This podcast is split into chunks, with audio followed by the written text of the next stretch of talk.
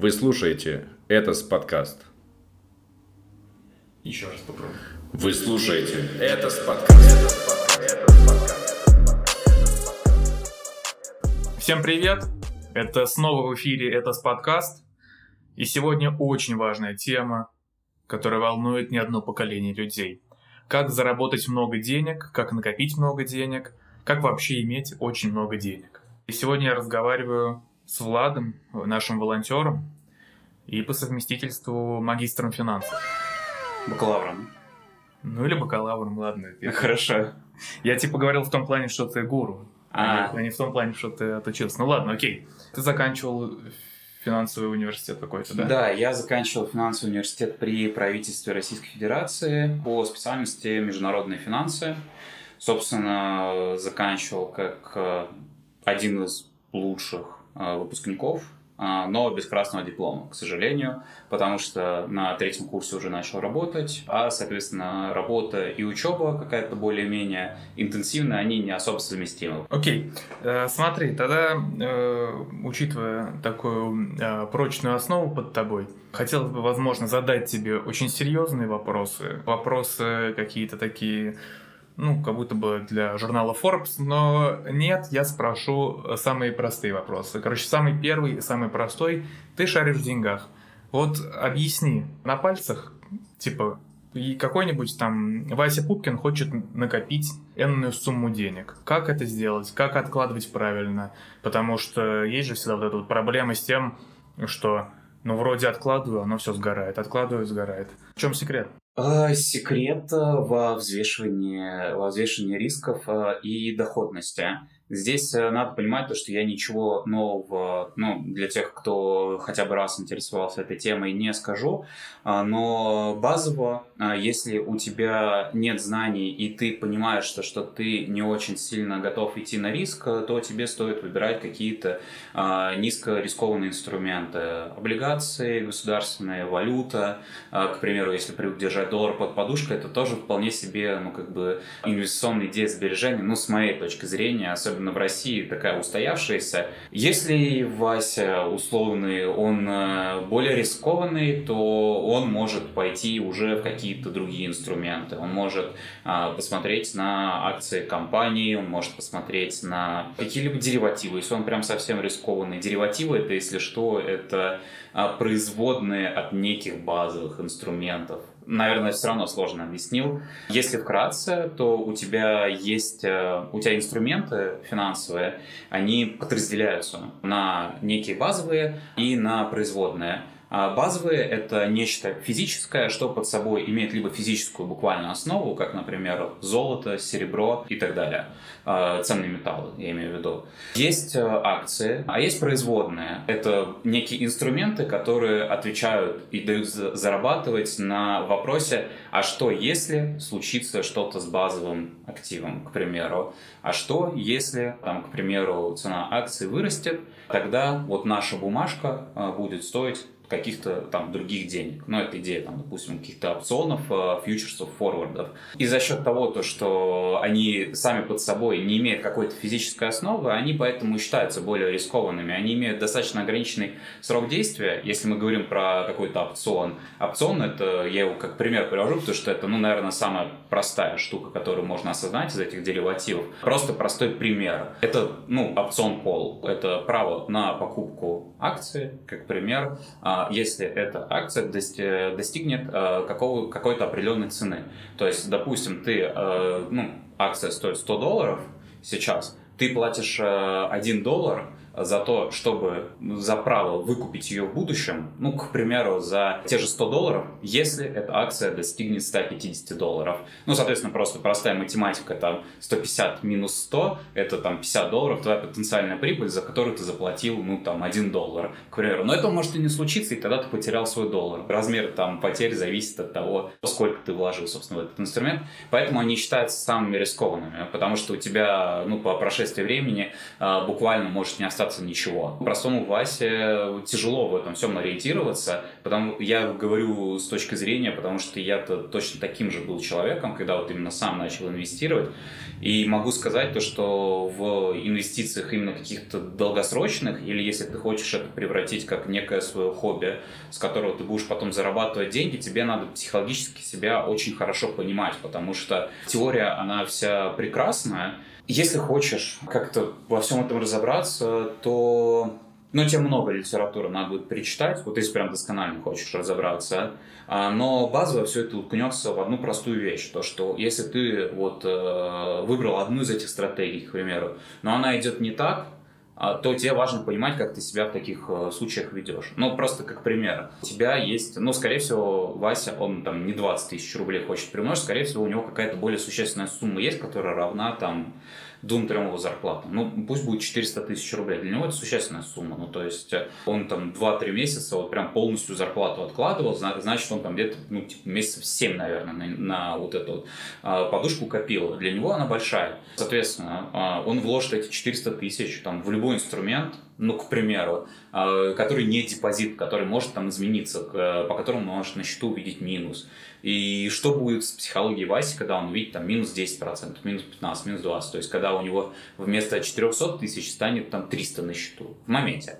Это регулярная история, которая происходит на рынке финансов, и ему в этот момент, ну, главное понимать, э, а как он себя поведет, то есть готов ли он там, типа, ради идеи, которую он придумал, или которую он взял где-то ради этой стратегии, готов ли он терпеть там какие-то просадки, там 10, 20, 30 процентов, 40, или, допустим, он не готов вообще терпеть этот риск. Потому что если он не готов терпеть этот риск, и он понимает его, то ему спокойнее всего будет, э, ну, действительно вложиться, наверное, в а, какие-то низкорискованные активы, типа тех же самых государственных облигаций или просто депозитов. В конце концов, э, заработать миллионы можно не только на фондовом рынке, можно повысить квалификацию, можно просто зарабатывать больше, можно, ну, банально, там, открыть свое дело, если у тебя есть, есть чему-то душа, расти профессионально, и это, возможно, тебе больше ну и скорее всего для большинства людей, кто заходит на фондовый рынок, это скорее всего больше принесет действительно. Получилось долго, ну надеюсь, то, что хотя бы получилось полно как-то ответить, кто-то для себя что-то из этого извлечет. Кратко, психология. С моей точки зрения, реально психология самое главное. Э, понимать, э, понимать, как ты себя поведешь в каких-то ситуациях, и тогда от этого строить какие-то свои инвестиционные стратегии. Собственно, все. Угу. Охуеть. Я просто хотел узнать, как с, с полтоса отложить хоть что-то. Вы слушаете это Spotcast. Давай к более приземленным вещам вернемся. Грубо говоря, условно и Вася Путкин зарабатывает, ну пусть это будет 80 тысяч рублей. Угу. Вот чтобы ему накопить хорошую, такую приятную подушку, да, которая может сберечь нервы в случае, если там работа исчезла, там можно полгода, год пожить. Угу. Сколько ему нужно, допустим, вот с 80 тысяч рублей откладывать каждый месяц? Мне кажется, ему можно откладывать, в принципе, столько, сколько ему комфортно, но это моя, опять же, точка зрения. А, главное, во-первых, откладывать, во-вторых, э, немного поменять, наверное, порядок того, как это откладывание происходит. Э, я, допустим, э, когда начинал тоже как-то сохранять деньги, я сохранял то, что оставалось страт. Мне кажется, то, что это не очень психологически правильно, и я потом перешел на обратную модель. Я просто ну, зафиксировал для себя некую сумму, которую я откладываю железно каждый месяц. Собственно, мне приходила зарплата, ну и приходит. И я с этой зарплаты просто тупо на какой-то там отдельный счет, там сберегательный, инвестиционный, эти деньги кидал. И, опер... ну, и оперировал уже теми деньгами, то, что у меня оставались. Естественно, там вот эти деньги, что оставались, они были подсчитаны, то, что там ну, на квартиру определенная сумма, на еду определенная сумма, на развлечение определенная сумма, на не, на не запланированные траты тоже определенная сумма, но в целом, э, как бы, Васе, скорее всего, надо просто для себя понять, сколько, сколько ему нужно на жизнь, сколько он может э, комфортно откладывать, и просто дисциплинированно вот эту сумму комфортно, комфортно откладывать. Для начала можно просто, ну, как бы просто откладывать это на счет, э, с которого он это потом, ну, не снимет. Для меня это просто как раз инвестиционный счет, потому что он находится, ну, за рубежом, и я оттуда просто так деньги не выйду. Поэтому для меня, собственно, это действительно какой-то некий НЗ. В любом случае, даже если он никуда не инвестирован, мне туда, чтобы залезть, мне туда нужно очень много действий сделать. Ему, скорее всего, тоже надо что-то такое сделать. Я слышал такую историю про то, что чтобы удобно и комфортно копить деньги, лучше всего откладывать 10% от зарплаты. Слушай, я откладываю больше, но ну, мне кажется, это тоже от человека зависит. Надо понимать, то, что чем у тебя меньше процент, то тем дольше ты, собственно, будешь копить. Ну, то есть, если человек откладывает ну, 10%, 10 своей, своей зарплаты, то одну зарплату он, соответственно, как мы понимаем, он будет откладывать 10 месяцев верно? И в зависимости от э, размера зарплаты это может быть ну, не супер какая-то а, большая сумма, и, возможно, где-то можно подужаться, там чуть больше. Там. У меня были моменты, когда я там больше, когда я там 60%, ну, к примеру, откладывал, 50%, 40%. Оно варьируется, конечно же, но мне кажется, то, что ну, меньше 20%, наверное, особо смысла не имеет. Как бы, при этом, ну, можно с оставшихся 80 достаточно комфортно жить. Ну, смотря о каких э, суммах мы, конечно, говорим. Опять же, возвращаясь к ответу на первый вопрос, в целом Васю можно рассмотреть как бы, как бы увеличение а, той суммы, с которой он откладывает. Ну, это естественно, это такое первоочередное, что, возможно, нужно повысить квалификацию и выйти на, на новый рубеж э, в плане финансов, которые ты получаешь э, постоянно. Вы слушаете это подкаст. Хорошо. Такой вопрос. Ну, допустим, есть старый дедовский да, способ, это мы берем наличные в долларах, евро, в чем угодно, кладем их в баночку, баночку кладем на полку и не заглядываем туда энное количество времени. Просто докладываем периодически деньги. Возвращаясь к истории про акции, депозиты и прочее, прочее, прочее. Но я думаю, ты прекрасно понимаешь, то, что типа простому человеку очень тяжело в это въехать, прям вот с двух ног, да, влететь в эту тему, чтобы типа, сразу все mm-hmm. грамотно раскидал. И, естественно, это сразу, когда ты смотришь на все эти цифры, все эти вот эти вот, когда ты смотришь экономический блок на любом информационном сайте, это просто ужас, да, для простого человека. Какие-то цифры, какие-то стрелочки вверх, стрелочки вниз, что значит, хрен его знает. Все, э, сайт закрыт. Чтобы более, скажем так, плавно войти, что ли, в эту тему, не испугаться всего этого, да, не испугаться в первую очередь свои деньги, да, потому что, блин, хрен его знает, вложил их все потерял, да и все, ну его нафиг. Вот с каких сумм, может быть, ты предложил бы начать? И ну, где можно этому научиться, но так, чтобы это не было прям максимально тебе сразу профессурой задавили, а ну какой-то более такой, скажем так, на человеческом языке, чтобы было объяснено. Угу. Ну, я, наверное, начну не с суммы, потому что мне кажется то, что здесь важно понимать то, что можно начинать из условных демо-счетов. Ну, демо-счет – это счет, который предоставляет либо брокер, либо платформа, на котором ты буквально виртуальными деньгами можешь поторговать э, и разобраться. Их обычно для обучения используют, поэтому с денег именно, наверное, можно и даже лучше не начинать.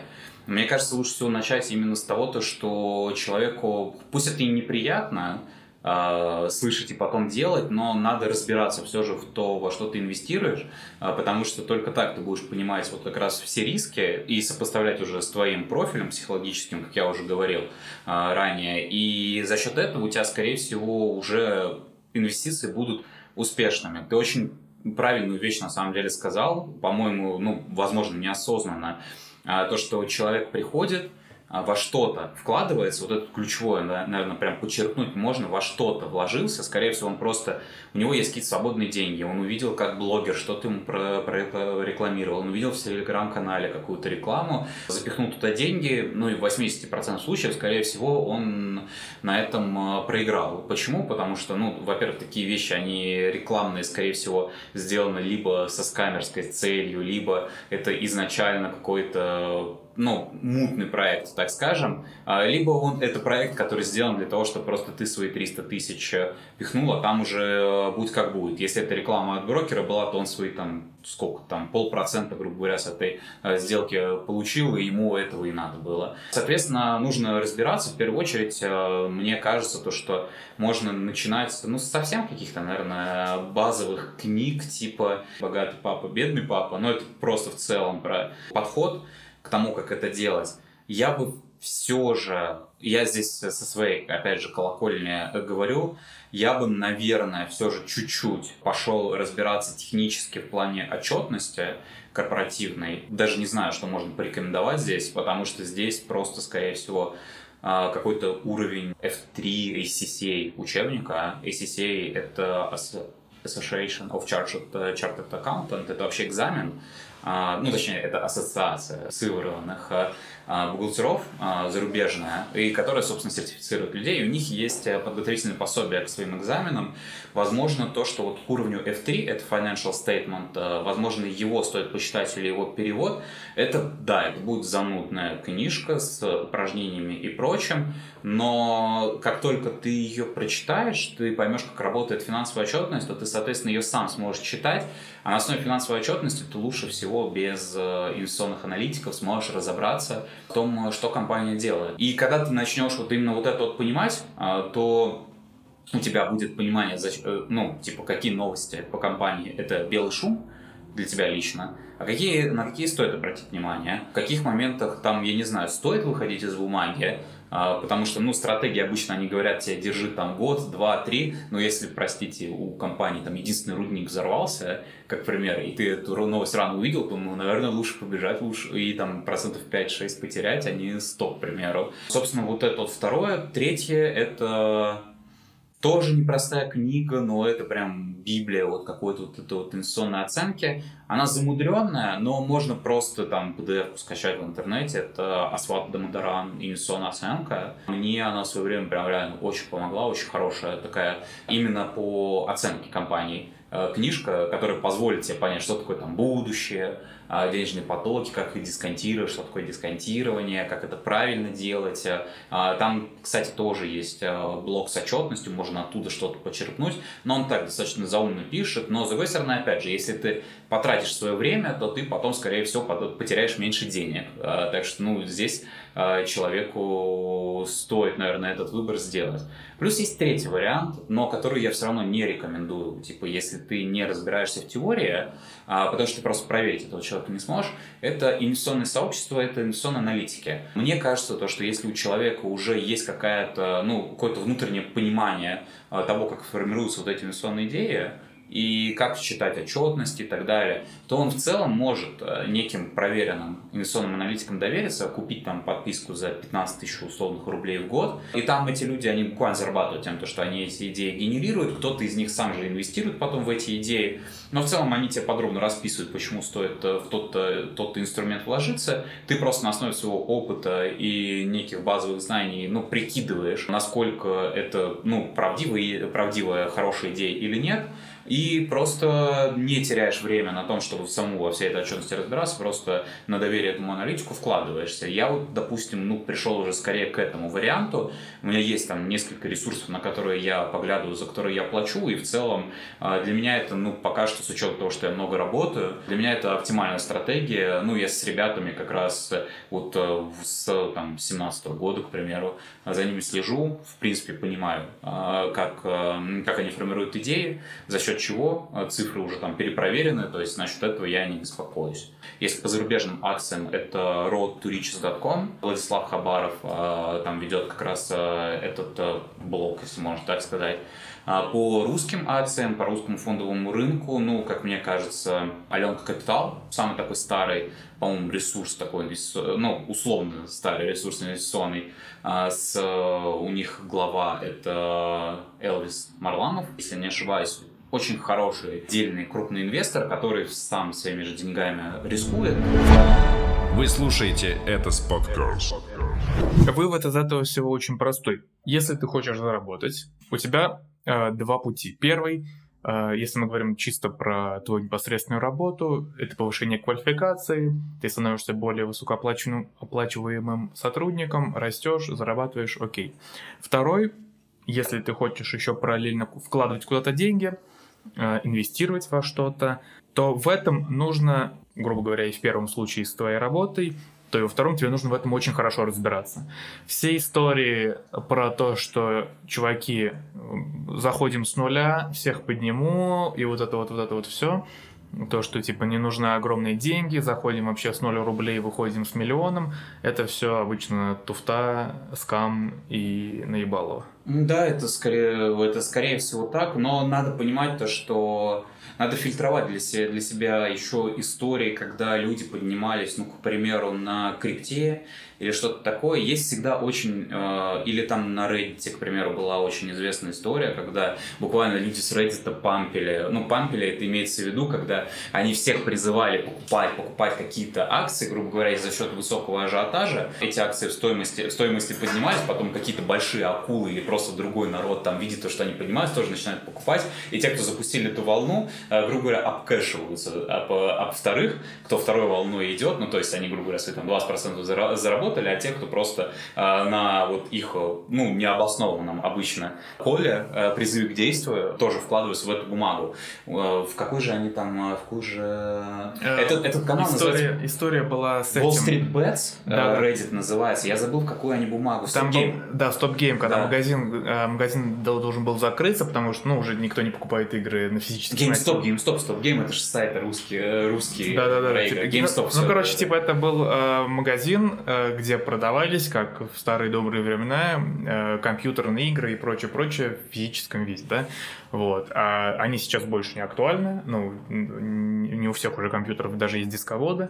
Вот, и они тогда, я помню, что-то, они собирались закрываться, и сокращалось количество магазинов, и внезапно кто-то вот э, на Reddit как раз решил, так, типа, чуваки, этот магазин это не просто место, где мы покупаем, это наша такая культурная точка сборки, давайте ее поддержим. И пошла вол- волна хайпа, который вот вывел акции там какой-то басно- баснословный уровень.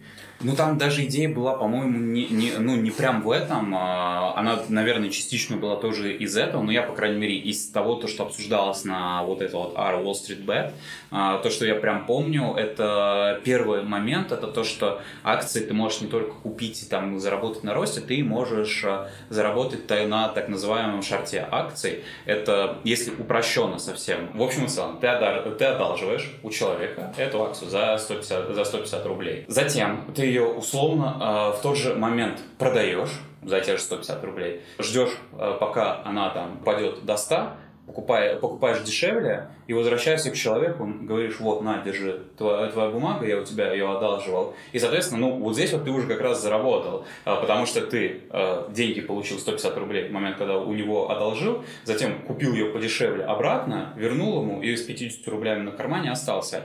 И, собственно, в чем суть была э, вот этой вот истории с GameStop. Многие фонды, так скажем, большие фонды, они, ну, тоже понимали то, что эта акция, ну, э, эта компания, скорее всего, скоро обанкротится.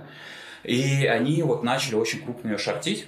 И, соответственно, цена в том числе, она опускалась не только за счет какого-то естественного баланса спроса и предложения, а еще за счет того, то, что крупные инвестиционные фонды, так называемые киты вот эти вот, они вот, вот эти вот объемы шартов а, придавливали ее еще ниже. И вот э, в чем опасность, э, в чем опасность э, вот этого шорта? Это то, что ты как бы надеешься только на то, что у тебя обязательство ты вернуть акцию, оно остается человеку. а. А, но а что, если она станет, э, ну, эта акция станет дороже? Ну, то есть ты ее продал-то за 150, а обратно ее тебе выкупать, если по 200 придется. Ты потерял 50 рублей, верно ведь? И, собственно, идея, идея вот этого движения, она была в том, чтобы э, вот э, развернуть, э, развернуть, резко начать покупать эти акции, соответственно, повысить спрос. Такого момента, то, что вот эти вот китам, им придется, ну, от того, то, что они много денег теряют, закрывать свои позиции, а когда ты кит, вот этот вот, ты как закрываешь позиции? Ты тоже покупаешь. Соответственно, ты тоже прибавляешь, прибавляешь к этому движению еще больше,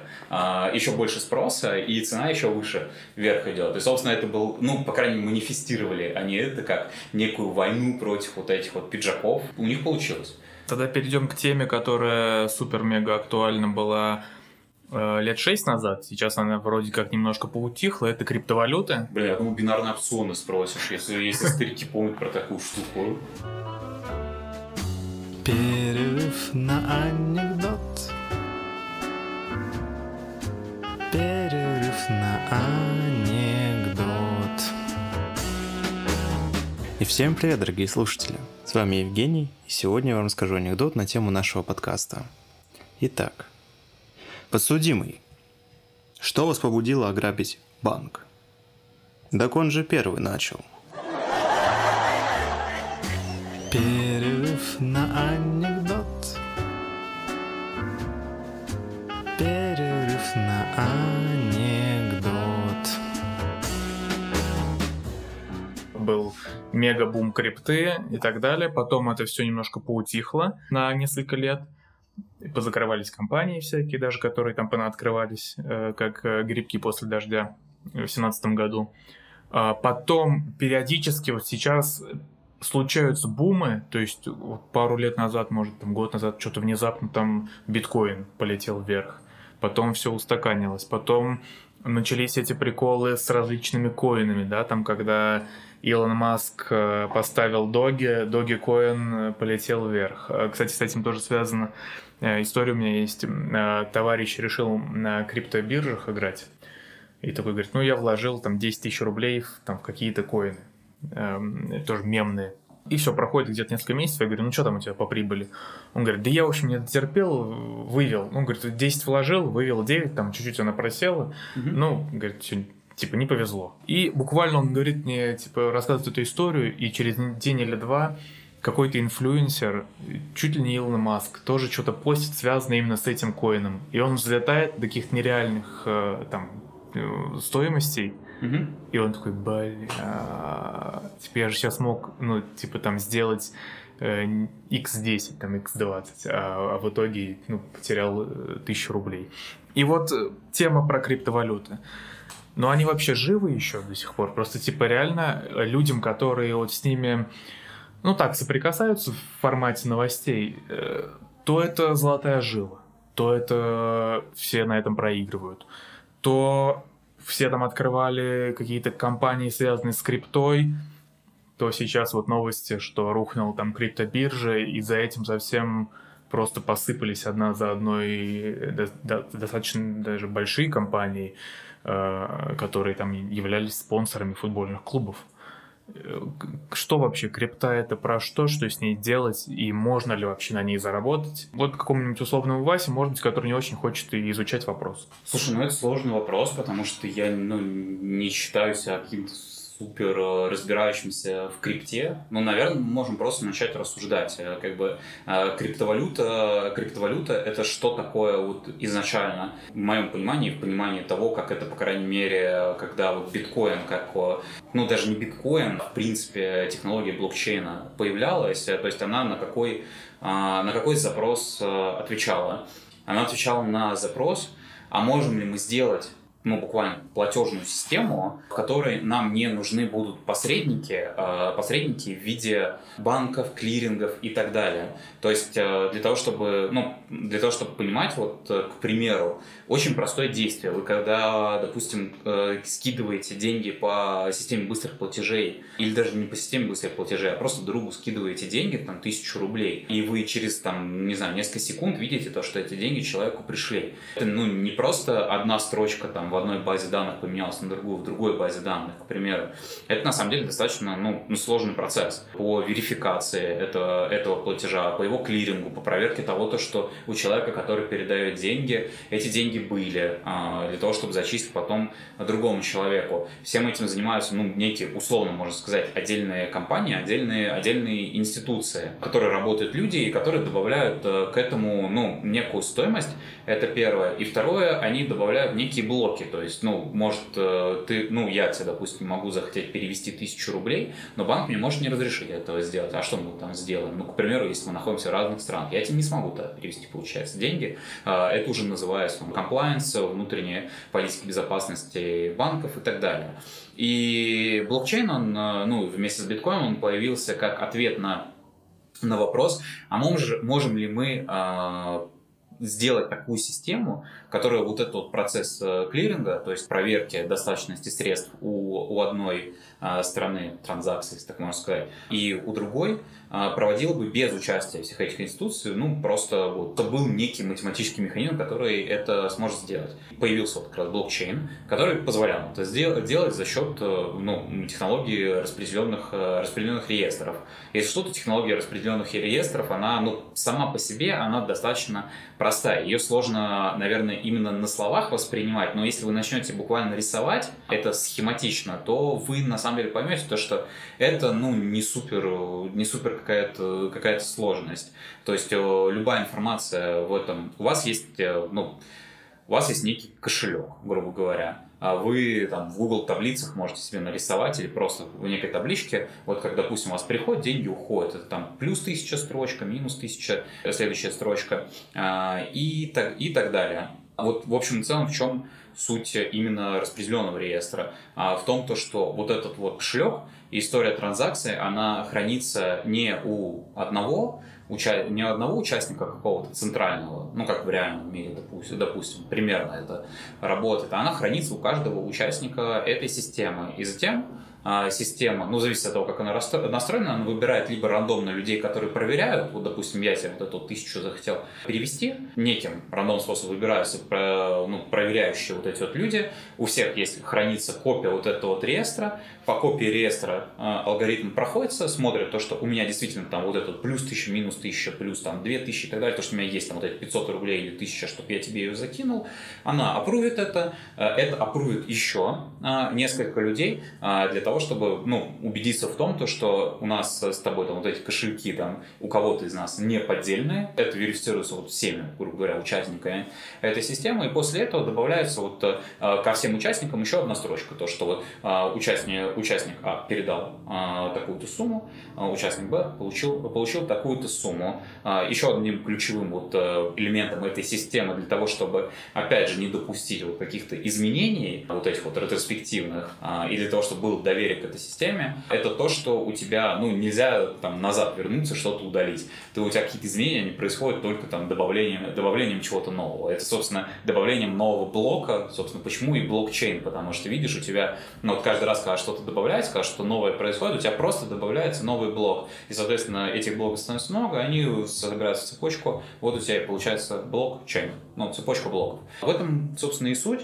он э, появился, появился не просто так, не на пустом месте. На это вот есть именно запрос в физическом мире для того, чтобы перевести деньги а, без банков. А, особенно это актуально на больших суммах денег.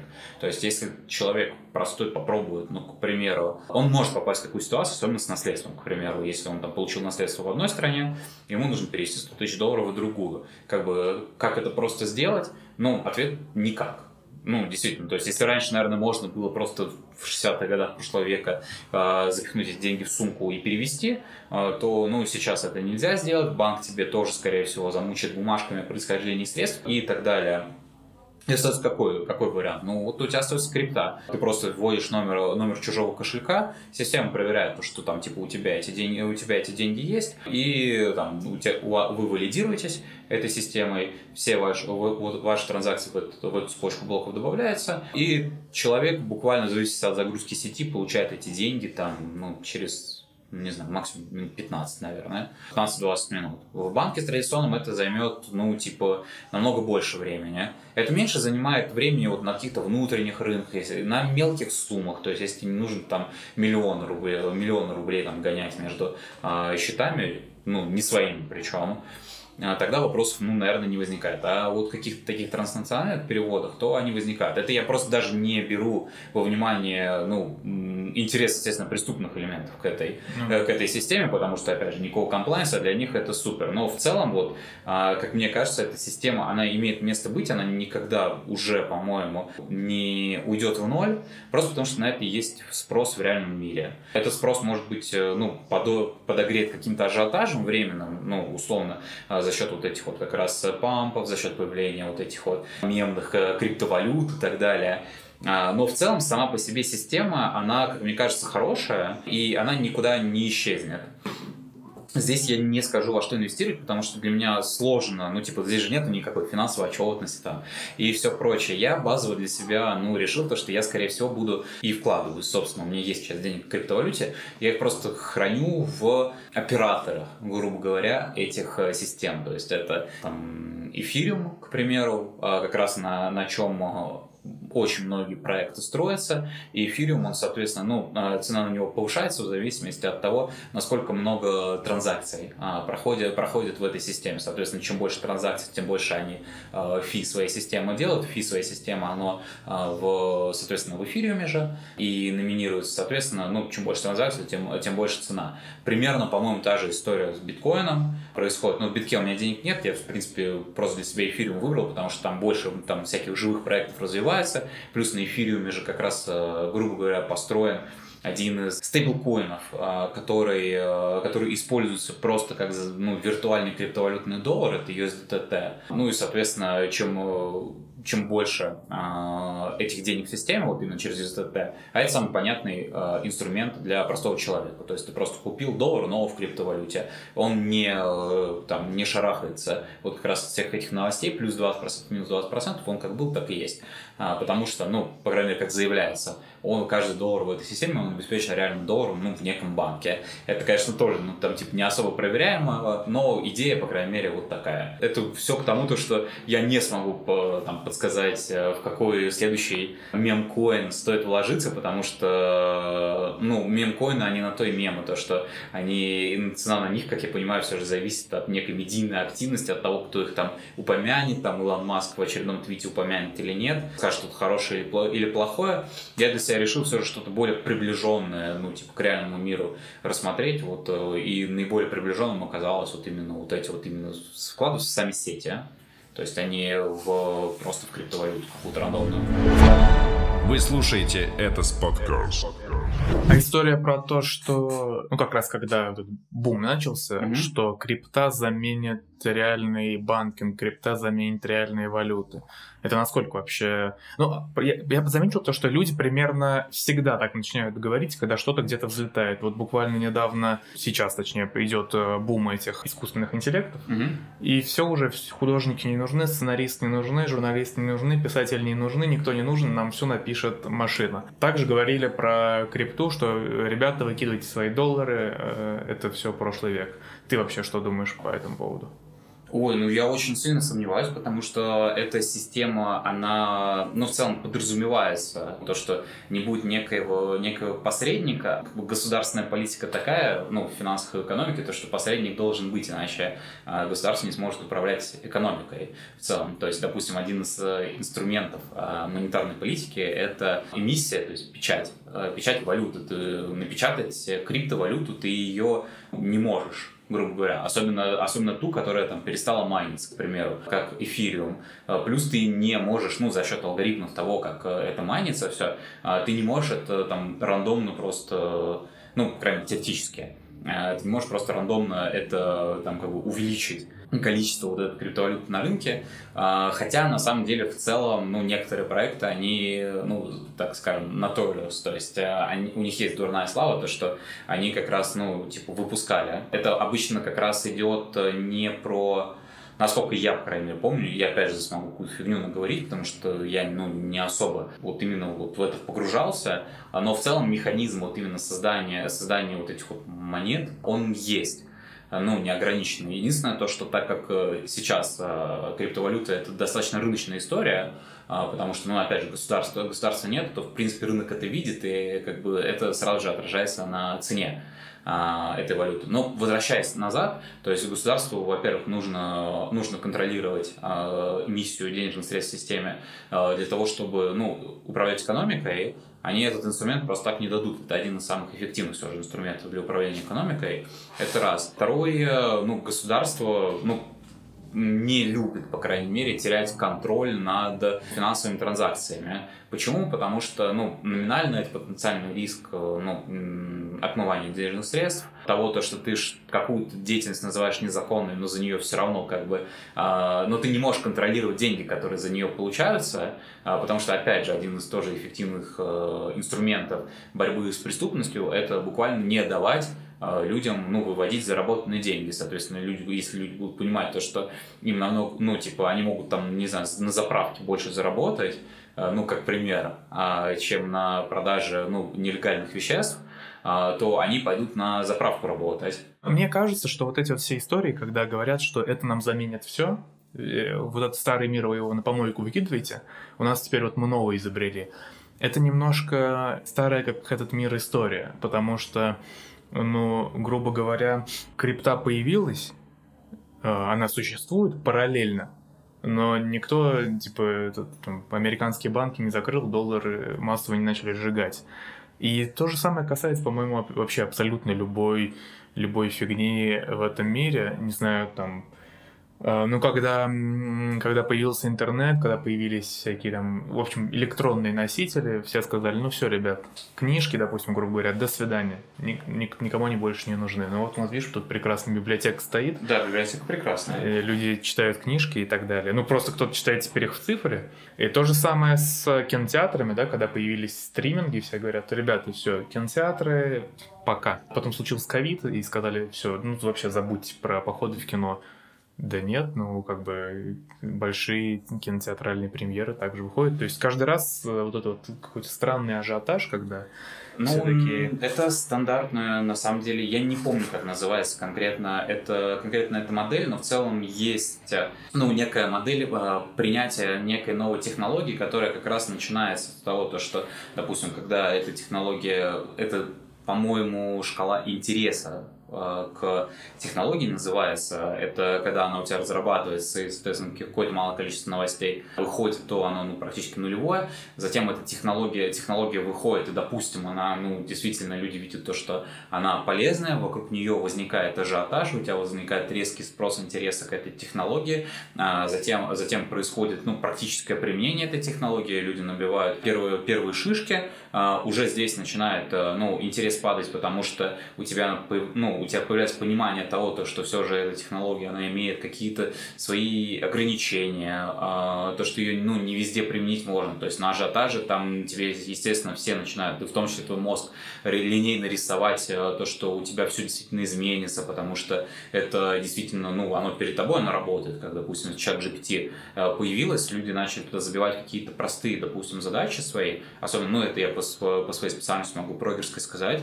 то, что люди начали вот забивать как какой-то запрос, и они видели то, что оно уже, ну, эта система, она какой-то, какой-то уже, ну, читаемый, читаемый вид имеет, и то, что это можно переиспользовать в работе, они начали уже, ну, строить картины того, то, что э, программисты отомрут там и так далее, ты можешь просто написать, сделай мне сайт, к примеру, и чат GPT сделает тебе сайт, а, при этом, ну, уже, ну, по-моему, уже видно то, что вот это вот именно прям бум какой-то он подутих, потому что я тоже начал использовать, к примеру, и начал замечать за собой то, что какие-то вещи он может сделать хорошо, ну, чат GPT, опять же, на какие-то он, ну, типа, ну, не очень решения пишет. Для меня вот рутиной является написание неких там регулярных выражений в базе данных, и в целом, ну, он, он далеко не с первого раза понимает, что надо сделать. То есть он раза с четвертого, когда ему пишу то, что то, что ты написал, не работает, он что-то удовлетворимое сделает. Но как бы уже это, ну, тебе театр зрения приносит.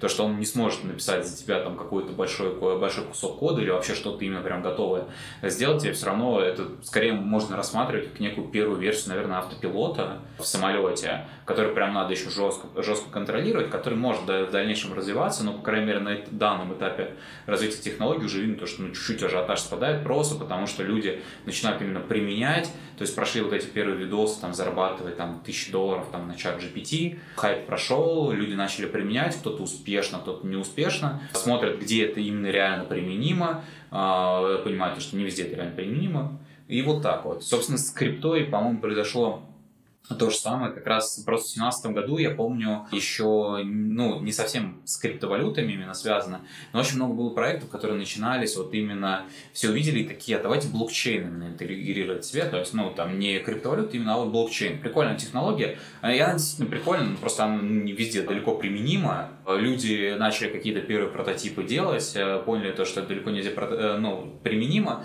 хайп спал, и ну, люди просто, кто, кому это надо было, действительно, они эту систему к себе интегрировали, а, как-то что-то на этом построили, и дальше просто продолжили жить. А, появилась новая хайповая вещь, люди начинают ее обсуждать и так далее, и так далее. Тут вывод простой, что если вдруг из каждого утюга вам начинают вещать про очередную штуку, которая убьет все, что было до нее, не стоит бросаться туда с головой. И, наверное, в первую очередь не стоит бросаться туда с деньгами потому что может оказаться так, то, что это, в общем, не очередной убийца чего-то, а просто еще одна технология, которая будет спокойнее себе жить, вот, а не э, новый золотой рудник. Ну да, ну как бы, блин, я просто сейчас даже попытался вспомнить, а где вот это вот типа хайп и ажиотаж, он прям вот действительно был, ну, а, адекватен а, размеру технологий, но я пока вот действительно прям вспомнить, э, ну, не могу. Может быть, когда первые какие-то коммерческие персональные компьютеры появлялись, но и то это надо понимать, то, что они до какого-то вот удобного вида, как э, MacBook, с которого записывается этот подкаст, э, дошли, там прошло ну, десятилетия для того, чтобы сделать там удобный, красивый графический интерфейс, чтобы это все мышкой можно было делать и так далее. То есть это тоже не сразу было не сразу было понятно. А какую-то часть профессий э, эти, ну, лэптопы, а, лэптопы, компьютеры, персональные компьютеры, они действительно заменили, какую-то часть нет, но в целом страх того, то, что вот у тебя там, допустим, появляется какая-то программа для бухгалтерии и исчезнут бухгалтера, ну, он ну, обычно, да, действительно не обоснован. Главный совет от Этоса – будьте мудрее и не ведитесь на хайп. Как раз ты начал говорить про программирование – и ты мне говорил, что ты занимаешься программированием без кода.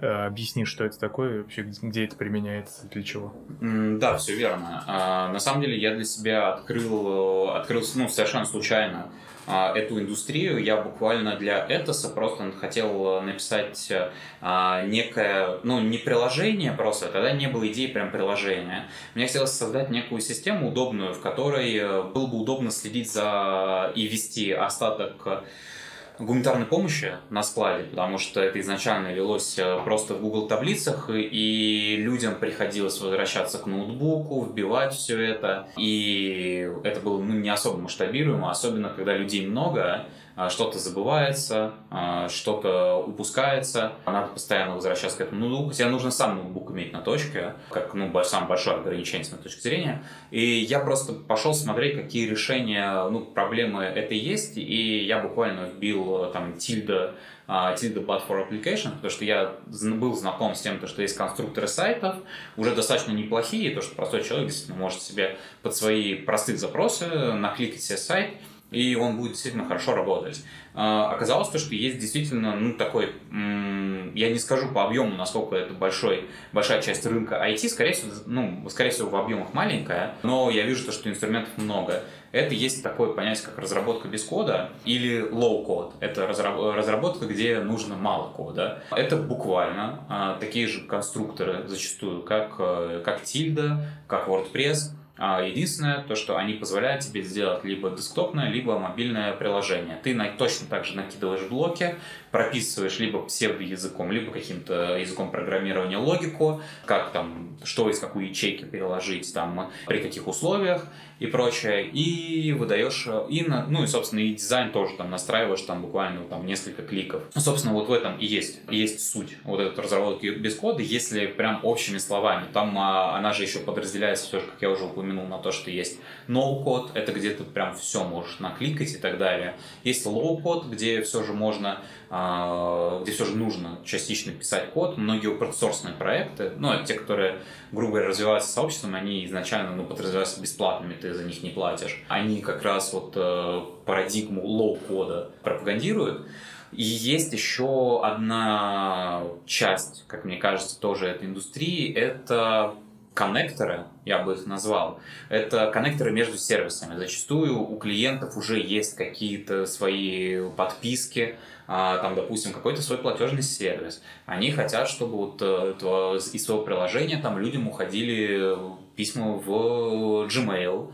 Они хотят, чтобы там, если ты нажал кнопку, создалась там запись в Google э, календаре, чтобы ну, назначить встречу, допустим, на просмотр, э, на просмотр какого-то там объекта, к примеру, если ты риэлтор, у тебя приложение для риэлторов. И вот в этом э, случае как раз у тебя, если нету какой-то нативной интеграции, нативной возможности сделать вот эту интеграцию с Google календарем, там, с Gmail, вот у тебя как раз приходят коннекторы, там, это, это Zapier, а, Make, раньше интеграмат назывался, где ты как раз вот прописываешь эту логику. Когда что-то там в изначальном сервисе в твоем приложении происходит, проведи такую цепочку событий и сделай то-то, то-то.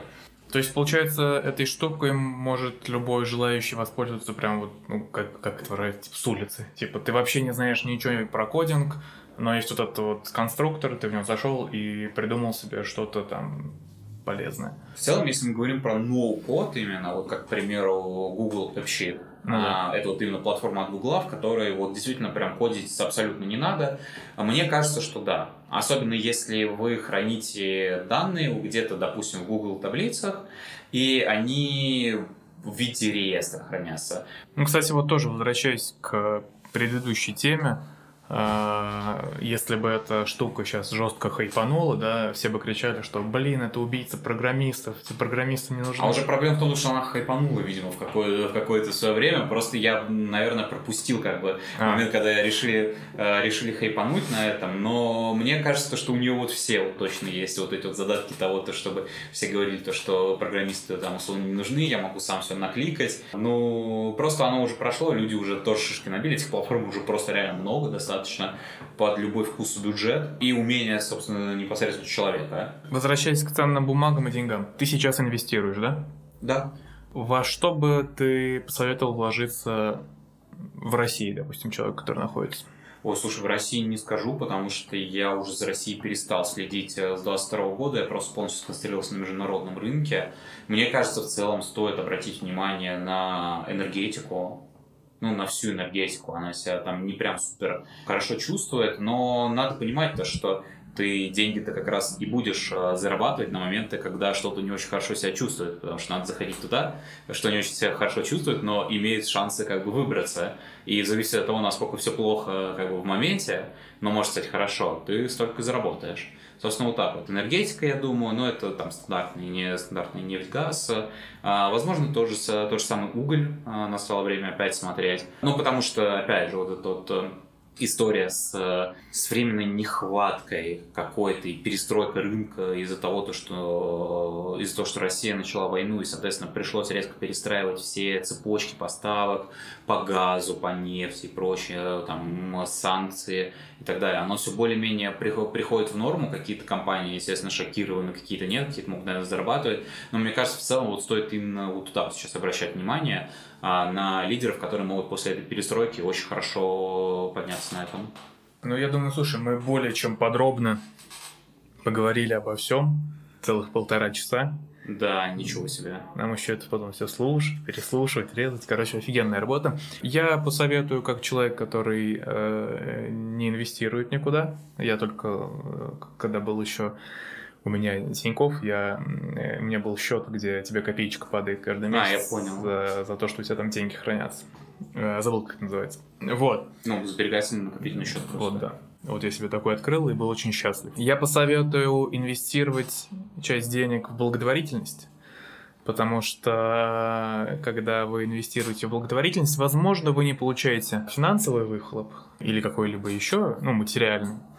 Но вы сто процентов получаете себе плюсики к карме, а плюсики к карме э, намного важнее, чем деньги. А возможно, иногда карма сделает так, что у вас станет все в жизни чуточку лучше. В тех, в тех сферах, в которых вы хотите. Поэтому донатьте Этосу, донатьте другим благотворительным организациям, которые вам нравятся и которые вы поддерживаете. Берегите деньги, зарабатывайте, будьте счастливы. Пока.